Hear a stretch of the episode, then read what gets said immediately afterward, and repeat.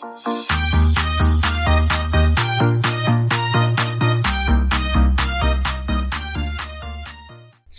och välkomna till Gott och blandat podden. Eh, det gick ju inte så bra det här med att lägga ut ett klipp förra måndagen. Jag fick ut ett klipp på fredagen, valborgs, inför det.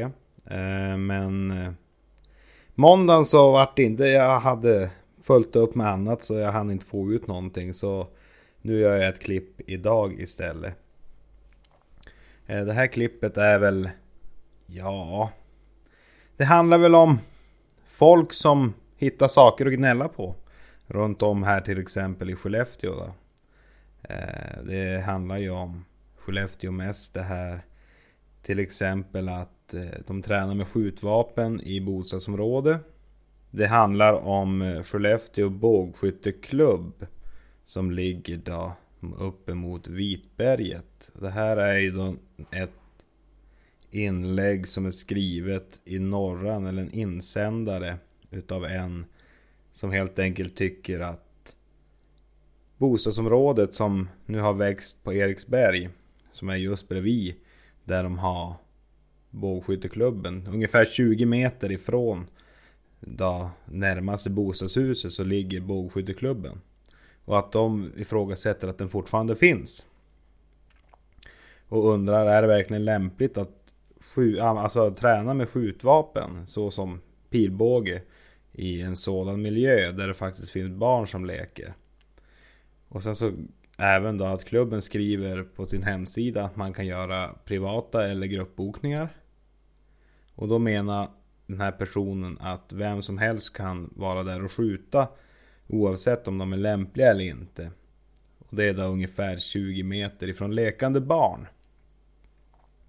Den här personen anser att klubben bör flyttas till en säkrare plats så att kommun kan använda marken till något annat. Men eh, alltså... Ja, jag vet inte.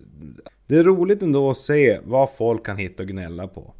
Bågskytteklubben fanns före de började bygga bostadsområdet där. Men det är det som de vill ha bort på grund av att de har byggt ett bostadsområde där. Eh, så eh, hon anser att klubben bör flytta sin säkrare plats så att kommunen kan använda marken till en lekplats eller en förskola. Som man då inte har planerat runt det här nya bostadsområdet. De har planerat en förskoleplacering vid Norrhammars grusplan. Men den här personen tycker då att eh, det är bättre att den sätts på på den mark där bågskytteklubben är. För att det blir bättre för alla barnen, både på Eriksberg, Vitberget, Norrböle. För att de ska få behålla sin pulkbacke, brännbollsplan, fotbollsplan med mera. Som då ska vara områdets knytpunkt. Så bara för att man bygger något nytt bredvid någonting som har funnits där ungefär 50 år. Vilket då bågskytteklubben har. Bågskytteklubben har funnits på den där platsen i drygt 50 år. Och sen byggde de det här bostadsområdet bredvid. Och nu så vill personerna som bor där, på den här gräddhyllan mellan de där finhusen, eh, vill att det ska bort. Men då svarade verksamhets, eller ordförande för Skellefteå bågskytteklubb svarade på det här med att verksamheten utförs på ett säkert sätt och att alla som är där och skjuter har genomgått en obligatorisk säkerhetsutbildning. Eh, och deras nybörjarutbildningar fokuserar väldigt mycket på säkerheten. Plus att eh, då, bågskyttarna som är där och skjuter är väldigt uppmärksamma på om någon börjar uppträda osäkert. Av helt enkelt säkerhetsorsaker. För att det ska vara säkert att vistas på Vitbergsbanan. Eh, och när de börjar bygga vad heter, eh, bostäderna här, det här bostadsområdet, när de började bygga det i närheten av bågskytteklubben så tog klubben initiativ att anlägga en fem meters hög skyddsvall. För att hålla det säkrare. För att inte ifall någon skulle göra någonting att det, det skulle komma en pil ännu närmre då. Än de här 20 metrarna från vart klubben ligger. Ordförandet skriver också att gruppskjutningarna som företag och enskilda kan boka alltid leds av en rutinerad medlem. Och att gruppskjutningarna är en variant av nybörjarträningens första dag. Då säkerheten är den viktigaste delen. Så nybörjarna och gruppskyttarna övervakas utav en ansvarig skjutledare. Och att de får an börja använda de svagare bågarna som klubben har. Så kallade nybörjarbågarna. Och att vem som helst får inte använda anläggningen. Utan det är endast för medlemmar till just Skellefteå bågskytteklubb. Och när Vitbergets bågskyttebana anlades så var det placerat långt ute i skogen. Och Norrböle var den närmaste bebyggelsen. Men då, sedan dess så har det ju ändrats en massa.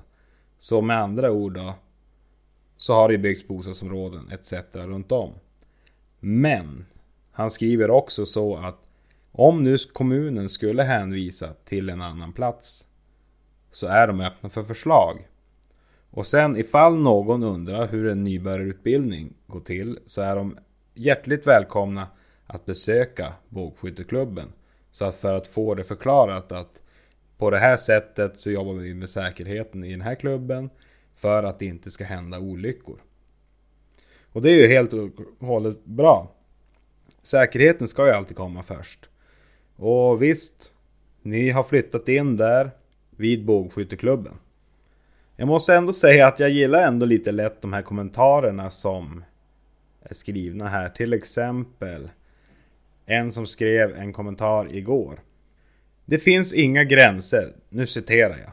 Det finns inga gränser över vad folk ska lägga energi på. Jag ska hålla mig ifrån svordomar i detta inlägg.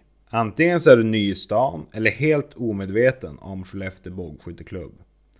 Klubben har legat på detta natursköna område bra många år före Eriksberg kom till. Vi kan vända på frågan och vara lite barnslig.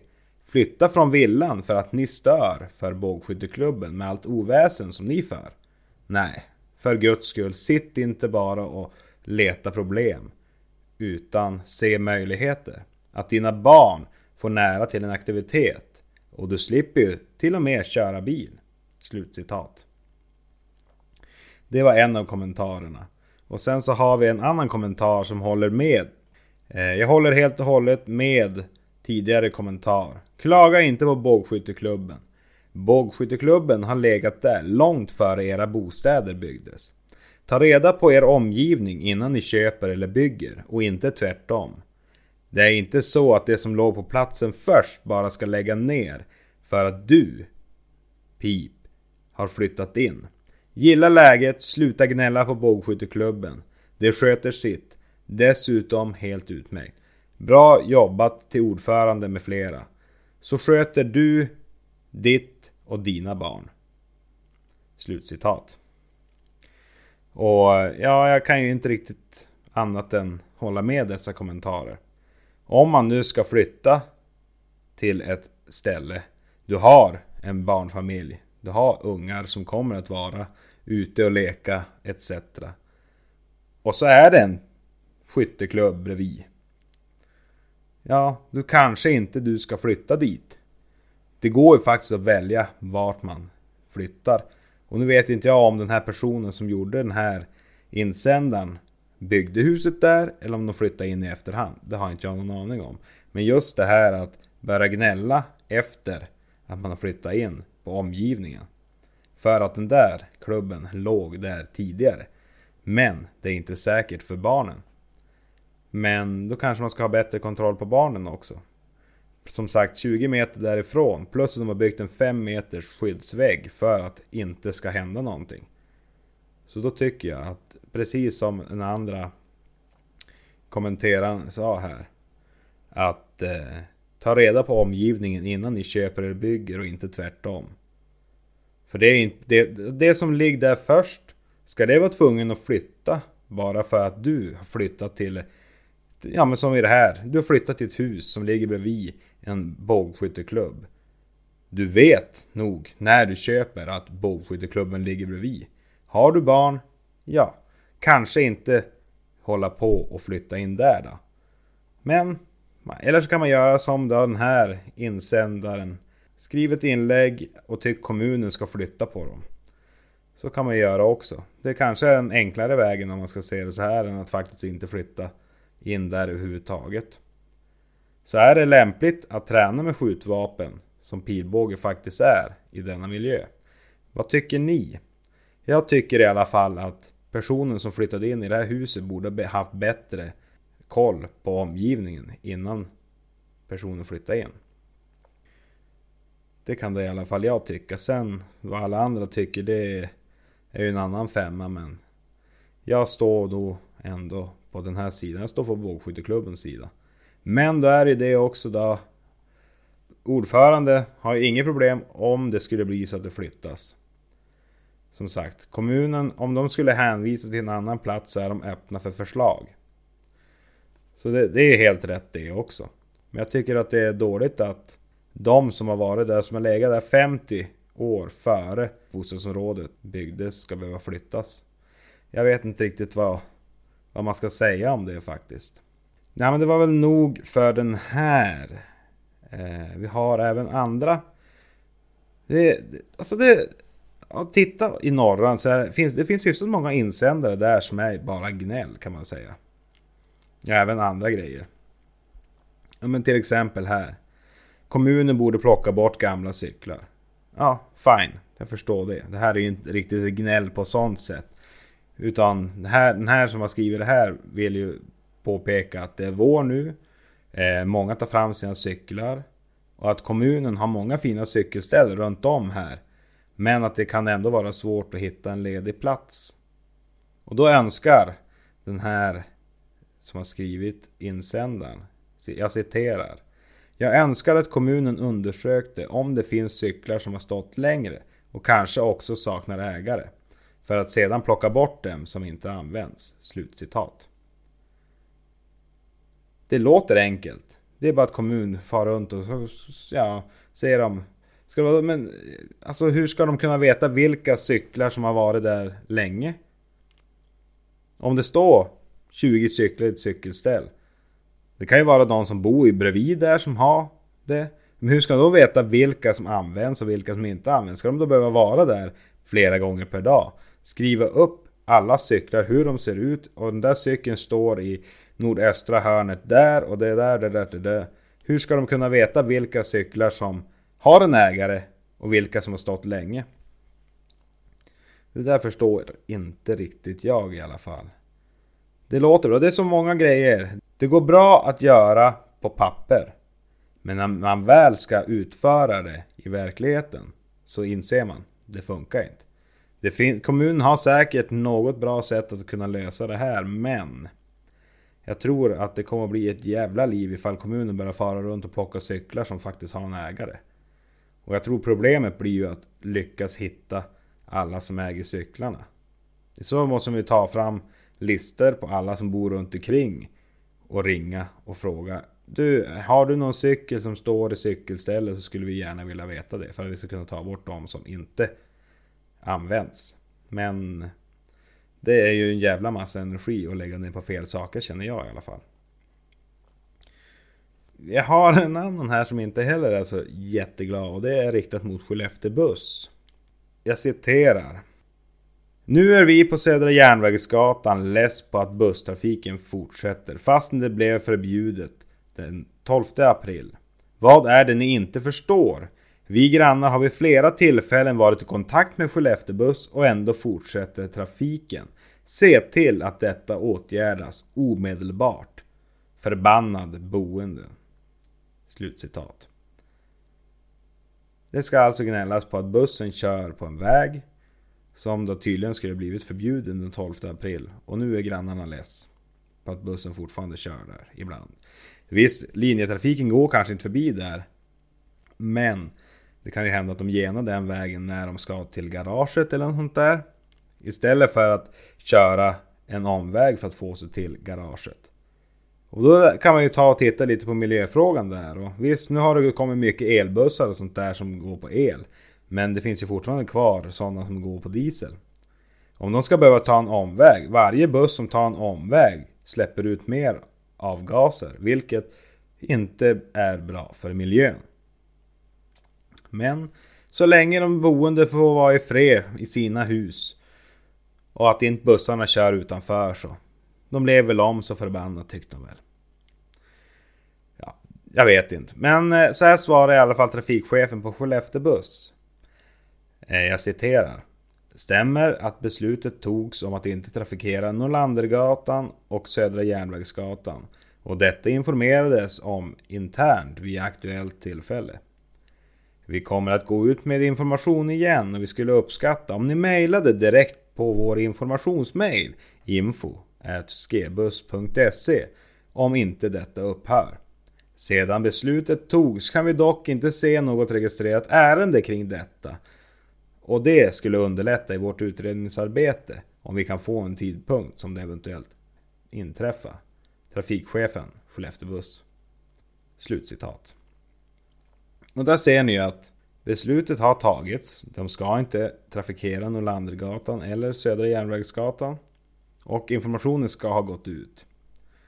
Men även att de kan inte se något ärende. Så personerna som har då klagat på det här, de här boendena runt om. De har säkert ringt in och sagt någonting, men då tas det inte upp. Så nu hänvisar han till att skicka ett mail om inte det upphör. Så att de kan få... För det är ingen som har registrerat något ärende på det här. Och registreras inget ärende, hur ska de då kunna veta? Om det är en person som tar emot 10 samtal på en dag. Och visst, några kan vara irriterade och några kan vara vanliga samtal. Men hur ska den personen kunna hela tiden skilja åt om de inte skriver ner varje samtal? Jag vet inte. Vad tycker ni om det här? Det här är ju... Alltså jag tycker att det är nästan till löjligt. Om jag ska vara ärlig. Att folk kan hitta så mycket att gnälla på. Men det är såklart, eh, vi är ju mitt i en pandemi. Folk har ingenting att göra. Men det har, det har inte börjat nyss. Det här har varit länge. Att det ska vara klagande på allting. Alla är så lättkränkta. Minsta snedsteg som någon gör, eller något företag eller någonting, ska det gnällas på. Så ja, ska det vara så? Är det så vi vill ha ett samhälle, att alla gnäller? Eller ska vi ha som en av kommentarerna till tidigare var Sluta sök bara problemen, se även möjligheterna med det. Vad tycker ni?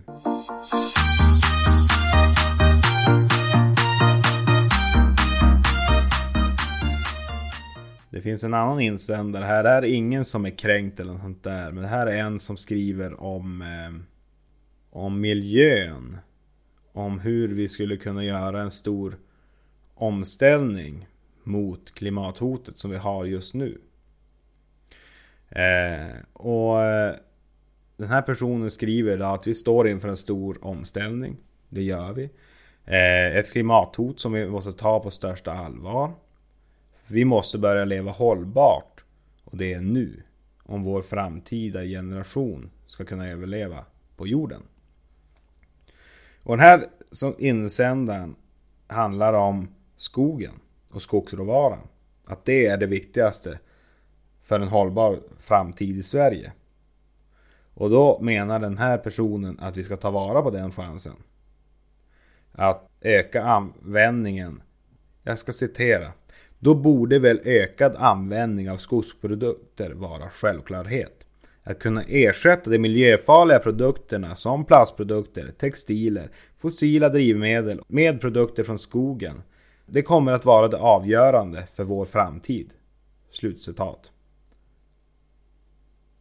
Um, jag förstår inte, jag förstår ju vad han menar men jag förstår ändå inte hur användningen, ökade användning av skogsprodukter ska vara en självklarhet. Plast innehåller olja, det är inte bra. Textiler innehåller inte heller bra grejer. Fossila bränslen, ja det... Allting har ju ett kort med i miljöpåverkan. Det har det ju. Och eh, det här vet jag inte riktigt. Tydligen enligt Skogssverige så Allting som görs av olja kan göras av skogsprodukter med andra ord trä. Och det skulle göra det till förnybart och även ett hållbart eh, läge. Men eh, i nuläget så är det mest sågade trävaror och massa ved som skogen går åt till. Men han tycker i alla fall här då, att framtiden ska göras av mer skog. Jag citerar. Men det är såklart inte bara hållbara produkter som skogen ger oss. Brukandet av skogen är också viktigt för Sveriges ekonomi och för välfärden. Skogen ger även många arbetsplatser. Enligt skogsindustrierna så alltså är 120 000 personer sysselsatta med skogsnäringen. Det vill säga som anställd eller underleverantör och 70 000 är direkt anställda inom skogsnäringen. Vilket är väldigt viktigt för samhällen där skogen och skogsindustrin är en vital del. Slutcitat. Vad säger vi om det här då? Han säger att skogen är viktig för Sveriges ekonomi och för Sveriges välfärd. Skogen ger många jobb. Men eh, om nu vi ska börja avverka mer skog, blir inte jobben färre då? Skogen som avvecklas är inte bara något småskott. Det är gamla träd. Det är halvgamla träd. Det är yngre träd. Det är sådana träd som har stått i inte bara två år kanske. De har stått mycket längre. 100 år, 50 år, 25 år. Och alla små skogsplantor som sätts ut. De behöver ha den tiden på sig att växa. Men vad händer då ifall vi tar och avverkar mer skog? Det kommer inte finnas någon skog kvar till slut för träden, trädplantorna kommer inte hinna växa till att kunna bli någonting att avverka. Så jag tycker att det, det gäller ju samma sak för fågellivet, vildfåglarna. Deras hem är skogen. Jag vet bara på vissa ställen här så... Ja men om man tittar förra året, skogsfågeln. Som tjädern och orren har lagt sina bon. De lägger dem på backen. Och där, där de hade lagt sina bon, hade skogsägarna varit och skövlat skog. Och vad händer då med deras bon? Som ligger där, som inte syns. In, inte bryr sig någon som kom för att såga ner något träd. Om det är några fåglar där. De skit fullständigt de sågar bara ner. Det är bara att plöja ner till marken. Lämna stubbar som man ska snubbla över och sånt där.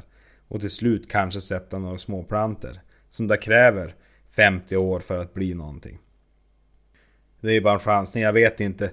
Man kan, kan ju räkna årsringarna men det tar väl i alla fall 10 till 50 år att få ett, ett bra trä. Ett som faktiskt kan avverkas. Men vad händer då med bona som är på backen? När det kommer maskiner med larvfötter och bara kör över. Det var flera bon som hittades i skogen överkörda med sönderkörda ägg. Och vad betyder det då? Det betyder att vildfågelstammen minskar i antal. Fåglarna blir färre. För att de överlever inte. Det är så många faktorer som har med fåglarnas överlevnad att göra.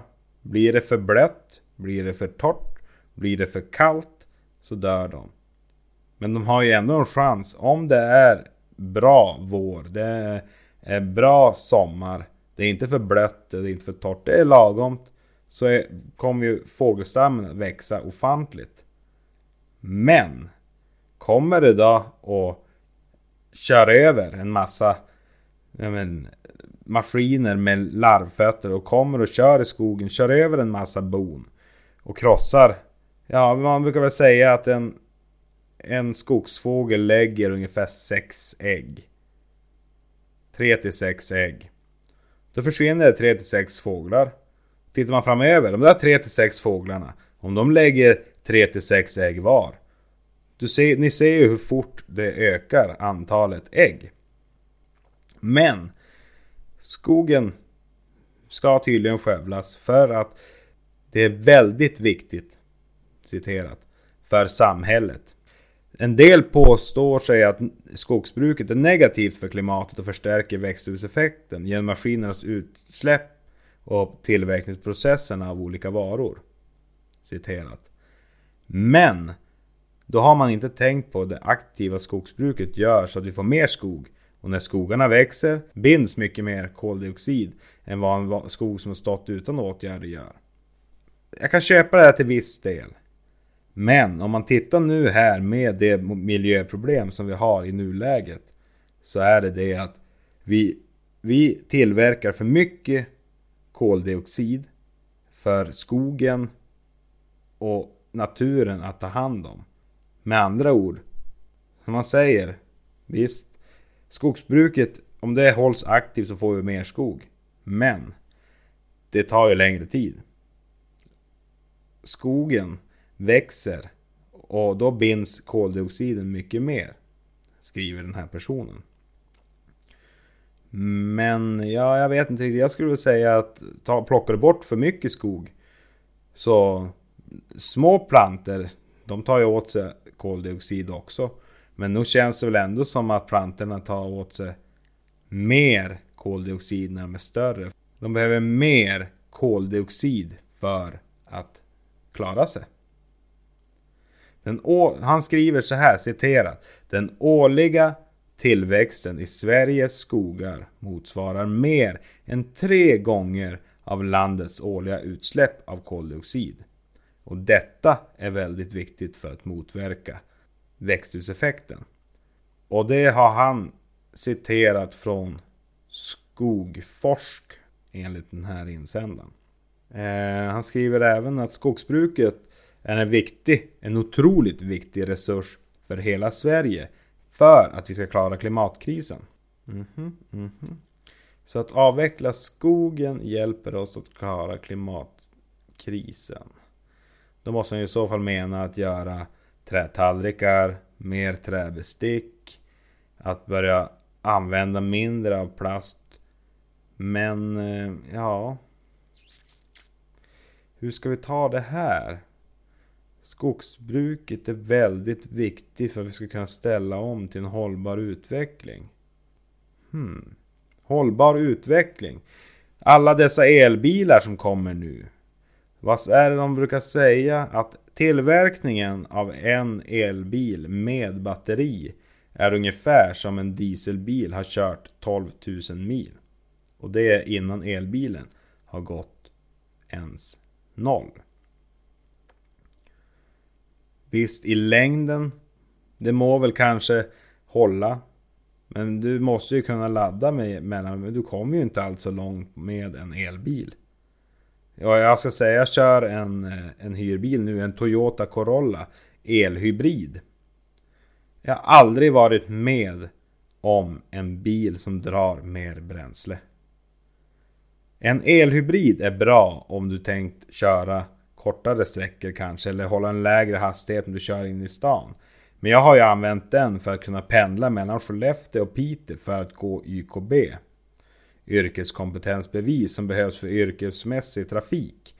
Och jag ska säga att tur och tur en dag så går ungefär en kvarts tank. Det är en liten tank på den här. Men den använder ju inte så mycket ström. Det är 110 hela vägen dit. Farthållaren 110. Vad drar han? Bensin. När bilen accelererar så drar den även ström. Men då slutar det med att den drar ström och bensin. Sen måste den använda bensin för att ladda upp batteriet. Så jag vet inte riktigt egentligen. Längre sträckor så skulle jag inte säga att en elhybrid är billigare. Eller bättre för miljön. För den drar ofantligt mycket soppa. I alla fall den här jävla Toyotan som jag har. Han säger även att skogsbruket är en viktig resurs för hela Sverige för att vi ska klara klimatkrisen.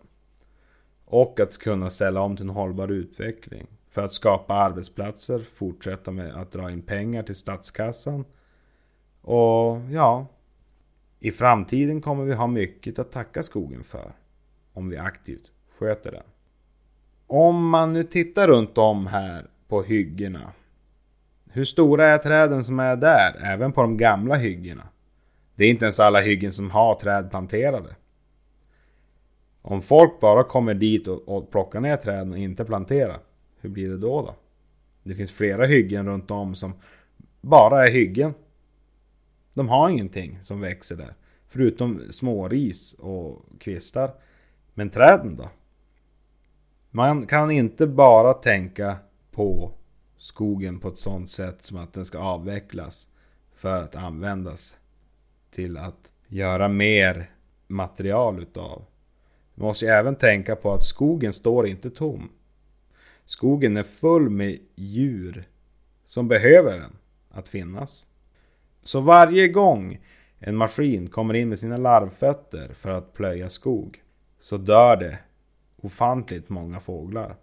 De må vara i äggform men som sagt Sex fåglar Ta sex gånger sex Så får du ut hur många ungar Hur många fåglar det hade blivit om de där sex hade överlevt. Ibland kan det hända att skogsfåglarna lägger två kullar per ja, men vår. Per ruvtid. Om de nu får kanske, de kanske får tre ena svängen och sex andra. Ja, där har vi nio. Ta nio gånger nio då. Det blir fort många fåglar. Men, eh, ja. Vill man plöja bort all skog så får man väl göra det men Det är ju inget bra för djuren heller. Det är inte bara vi som bor på planeten. Vi måste kunna ta hand om djuren som vi har runt oss också. De flesta fanns ju ändå här före oss. Nu är det väl slut med just de här gnällerierna.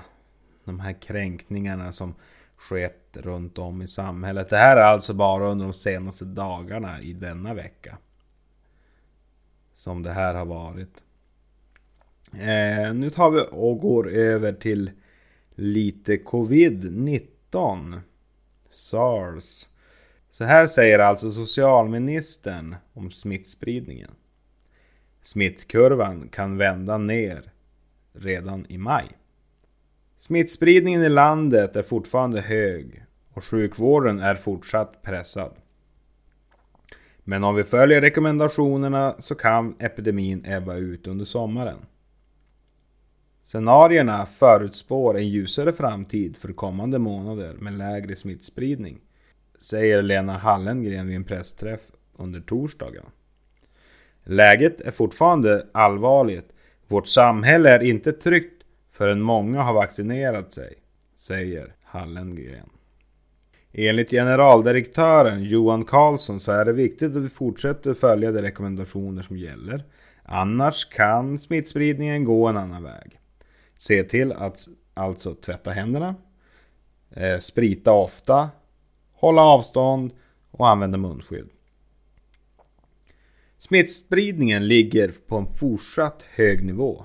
Men samtidigt så finns det gott hopp att vi kan klara av att vända kurvan nedåt, säger han. Den kan till och med redan vända i maj. Smittan kan vända redan i mitten av maj. Epidemin kan ebba ut under sommarmånaderna. Folkhälsomyndigheten har gjort nya scenarier om hur man tror smittspridningen kommer att se ut under de kommande tre månaderna. Om vi fortsätter att följa rekommendationerna då kan smittan sjunka i spridningsgrad.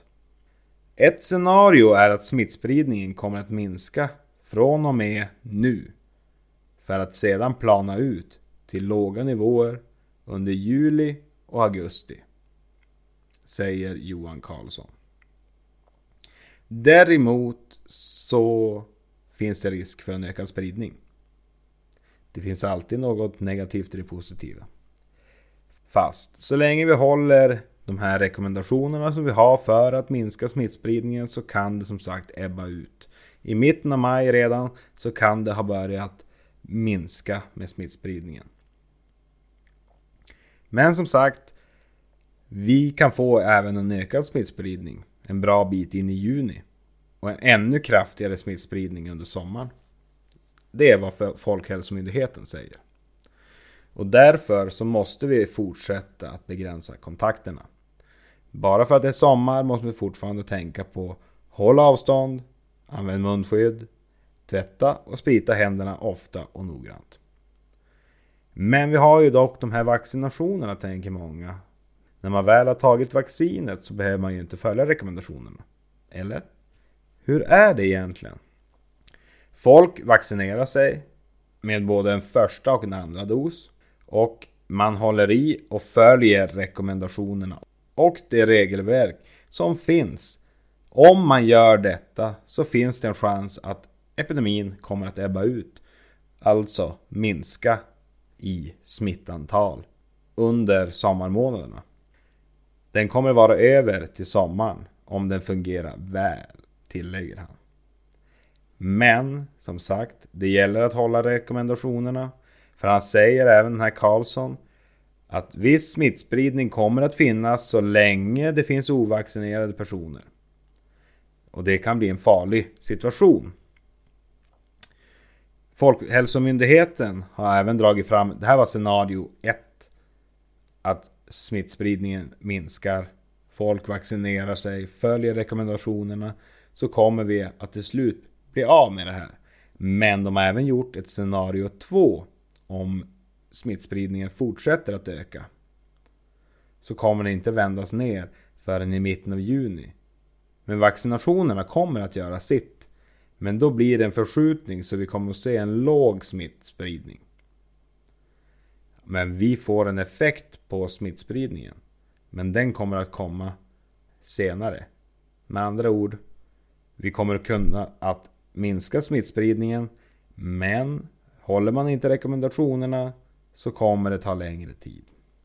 Då kommer vi inte kunna se en vändning förrän i mitten av juni istället för mitten av maj. Visst, folk känner att ja, vadå, det är bara en månad. En månad kan hända mycket. Det är många som blir sjuka så pass att de hamnar på intensiven. Om man tittar Norrbotten just nu så har de 100, ja, ungefär 120, jag tror det var 120 smittfall per dag. Varav de ska ha 11 stycken som ligger på intensiven. Men två från Norrbotten ligger på intensivavdelningen i Västerbotten. För att minska trycket på Norrbottens vårdpersonal. Vi har ett par månader med tufft arbete framöver oss. Även om fler och fler blir vaccinerade så kommer smittspridningen fortfarande att vara en omfattande. Alltså, många kommer att bli smittade. Och trycket på vården, det kommer inte funka. Den kommer att fortfarande vara orimligt hög. Det är alltså om scenario 2. Om vi inte följer allt det här. Och det inte går som det är planerat enligt Folkhälsomyndigheten. Men även dock om fler och fler vaccinerar sig. Tydligen så var det tre scenarier. Nu, nej, jo, Scenario 0, scenario 1 och scenario 2 från Folkhälsomyndigheten.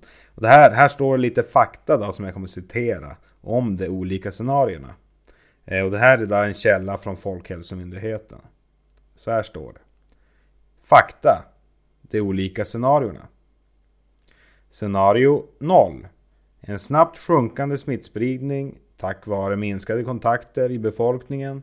I detta scenario skulle smittspridningen avta kraftigt från och med nu och plana ut i juli. Scenario 1. Folkhälsomyndighetens grundscenario med oförändrade kontakter i befolkningen är en viktig faktor. I detta scenario så sjunker smittspridningen från och med mitten av maj för att sedan plana ut till mycket låga nivåer under juli och augusti. Scenario 2. Ökade smittspridningar på grund av bland annat ökade kontakter.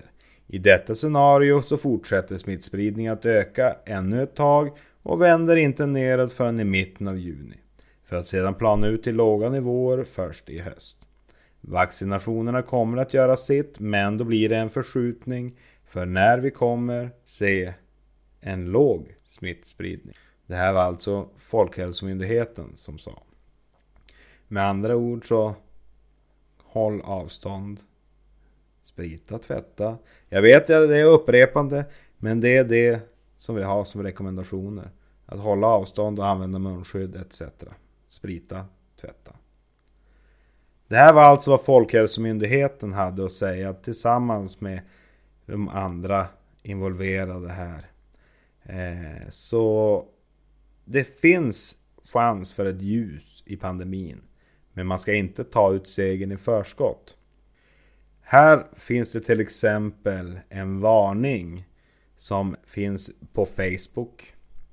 Eh, som även då är delad i norran. Och det är från fältverksamheten i Skellefteå som varnar för cruising. Eh, fältverksamheten har då fått kännedomen om att det har planerats en form av bilträff eller cruising i Skellefteå på lördag kväll, alltså imorgon. Och fältverksamheten varnar för cruising. Eh, de har hört hur det bubblar på sociala medier bland ungdomar. Och de känner till att det finns en risk att det kan bli en repris på förra vårens större bilträffar. Med en stor blandning av ungdomar och unga vuxna. Och då finns det ju dock en oro för både alkohol och droger. Men det finns ju även en oro för smittspridningen. De här cruisingarna, hur ofta är det folk håller avstånd? De flesta sitter i bilarna. Många är ute och träffas, pratas. Det blir stora grupper folk så nära. Ökar chansen för smittspridning. Och då uppmanar fältverksamheten, jag citerar. Prata med era ungdomar och var extra uppmärksamma kring var det är och vad det gör. Kanske ni kan lyckas locka dem att mysa hemma istället. Men vi kommer att finnas på plats, men det är ni som gör den största skillnaden. Skriver då fältverksamheten på sin Facebook-sida. Slutcitat. Med andra ord så... De vill alltså att föräldrarna och vårdnadshavarna för dessa ungdomar vara extra uppmärksamma om vad deras då, ungdomar gör. Och försöka få dem att hålla sig hemma istället för att mysa med familjen. Då kan jag ställa frågan här. Hur många tonåringar väljer bort att vara med kompisar och ute på samhället mot att stanna hemma, mysa med familjen, titta på TV? Jag skulle säga att det finns inte direkt många som skulle välja att vara hemma istället för att vara ute. Och eh, ja, smittspridningen. Det är ju det som är problemet. Eh, alkohol och droger är ju också ett problem för det, finns, det är mycket alkohol som är där och alla är ju inte utav den åldern att bruka alkohol och droger är ju olagligt så det är ju inte heller något bra. Och smittspridningen kommer ju inte minska om det är så folk står så nära varandra. Jag har tänkt att svänga förbi där, eller svänga förbi. Jag ska fara imorgon och byta gummi på mina framdäck. De var hyfsat slitna så jag ska fara och slå om till nytt gummi. Eh, sen ska jag fara iväg och prata med några och dricka kaffe i Östergörn. Eh, om lite jakt och sånt där framöver här. Och sen så då blir det väl cruisingen på kvällen. Eh, jag har tänkt att vara där. Eh, jag kommer mest sitta i min bil som förra. Jag, jag la ut en video på Youtube. Eh, lite om då, cruisingen i Piteå. Vilket var kaos. Det var rent ut sagt kaos. Alltså jag hann inte ens komma in i Piteå. Så var det bilar som stod. Och det var, de kallade det för fordonståg tror jag. Jag, vet, jag är inte så mycket insatt i det där men jag svängde av och sen så satt jag fast. Det stod jänkare tvärs över gatan och folk var och sprang mitt på vägen. Eh, det var jag och så var det två andra bilar varav jag tappade bort dem. Eh, så jag vart så less i slutändan att sitta i den där kön för man kom sig ingenstans. Så jag vände då om. Med andra ord, direkt jag fick en lucka när framvarande bil stack iväg och det var ingen i mötande fältet så la jag bara i och gjorde en U-sväng. Och for iväg då. Eh, så jag träffade någon på Dollarstore-parkeringen. Ehm, jag satt där själv. Det var så jävla kallt ute. Det var väl bara en, två grader men det var svinkallt. Det var mycket skönare att sitta i bilen kan jag säga. Ehm, och sen skulle jag då få mig till eh, ICA Kvantum parkeringen var det. För Coop-parkeringen var det kaos. Det var hur mycket folk som helst där. Så jag skulle få mig till ICA Kvantum för där var de andra. Ehm, så vi var där och pratade lite en stund. Innan då det varit att vi rullade hemåt. Och då får vi på Max. Käkade en burgare i bilen. Och så rullade hem. Och gick och la oss. Men det var alltså folk överallt. Sånt där är väl roligt men... Alltså jag är inte så mycket för... För bilar egentligen. Jag har aldrig riktigt haft det här motorintresset och sånt där. Och ändå håller jag på att ta lastbilskort och yrkesmässig trafik nu. För att kunna uträtta eh, det jobb som jag har på ett bättre sätt. Att det ska bli enklare för företaget och för mig själv. Så eh, jag har tänkt att vara där eh, med på cruisingen. Jag kommer väl mest köra runt i bilen. Jag kommer att ha med mig kameran och försöka få någon mer bättre video från denna cruising. Med andra ord, jag kommer kanske vara ute och gå lite. Eh, också beror på, jag får nog klä mig varmt i så fall tror jag. För jag tror det inte skulle vara så jävla varmt i, imorgon heller. Men då att vara ute och gå och filma lite runt om. Så man får lite bättre översikt om man jämför med förra videon då som jag satt i bilen och filmade. Förutom när jag var på ICA Kvantum parkeringen och stod och filmade där. Så, eh, så ser väl min planering ut nu. Och jag ska försöka då att... Tanken är ju att jag ska hålla ett avsnitt varje måndag. Nu har det blivit två fredagar i rad istället. Men tanken är att jag ska släppa ett varje vecka. Och att jag ska släppa det på måndagar. Men... Eh, nej, jag, jag, hann inte, jag hann inte med det på måndag. Jag skulle egentligen göra klart det på söndagen. Och lägga ut det för att det skulle ta Tid, med, med tid att det skulle läggas ut på måndagen. Men... Eh, jag hann inte med någonting. Jag, jag vet inte fan. Den här veckan har gått fort som fan. Jag hade tisdag när det var onsdag. Och hipsut så var det fredag. Fast det känns som att det är onsdag. Så att jag är helt snurrig i bollen. Helt snurrig. Och jag var så förvirrad. Jag bokade... Jag bokade teoriprov. Alltså skrivning, teoriprov och YKB-prov. Eh, tidigare här. Men eh, chefen tyckte det var lite långt bort för det var typ en i juli. En i juni och en i juli var det. Tror jag. Ja. Men det var för långt bort så då hittade jag en tid den 17 och 18 i Luleå. Hittade jag en tid att skriva. Så jag bokade in det. Och sen började jag tänka. Vänta nu här. YKB. Han slutar ju inte förrän den 19. Fan då går det inte att jag har den tiden. Så då avbokade jag. Så då vart det bokat istället samma dag. Den 24 eh, 24 juni. Eh, klockan... Eh, ja, någon gång. Det är i alla fall samma dag båda proven där. Det är en på morgonen och en på lite eftermiddagen. Så man får lite tid emellan. Eh, istället för den 17 och 18 juli. Och då blir det i Piteå istället för Luleå. Och sen satt jag, jag satt lite tidigare här ungefär man kan det vara, en och en halv timme sen och kolla. Och sen tänkte jag vänta här nu nästa vecka. Det är vecka 19. Det är ju för fan... Åh. Nej, jag tänkte ju att dag, alltså den 17 och 18 var under tiden vi hade YKB. Men YKB är ju klar nästa vecka. Men jag tänkte att 17 och 18 var nästa vecka. Men det är ju inte riktigt det va. Det är ju snarare typ 12, 13 eller vad fan det är som är den tid, eller den dagen som vi slutar onsdag nästa vecka. Slutar YKB.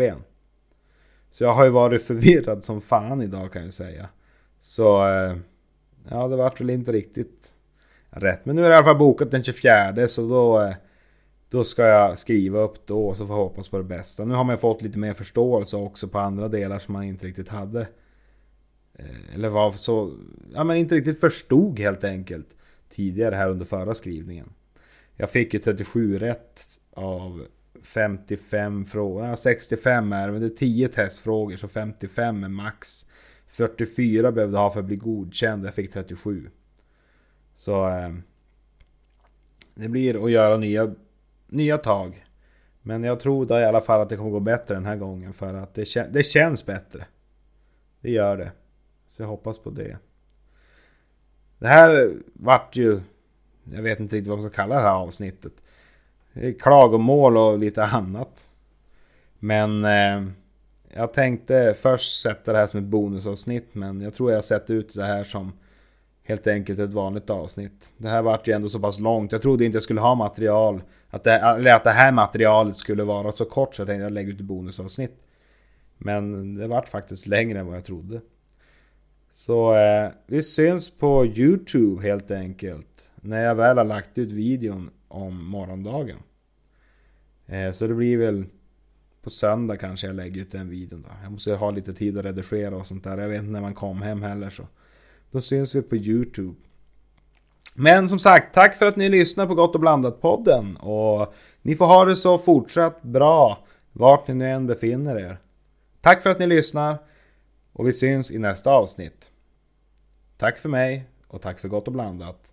Ha det så bra.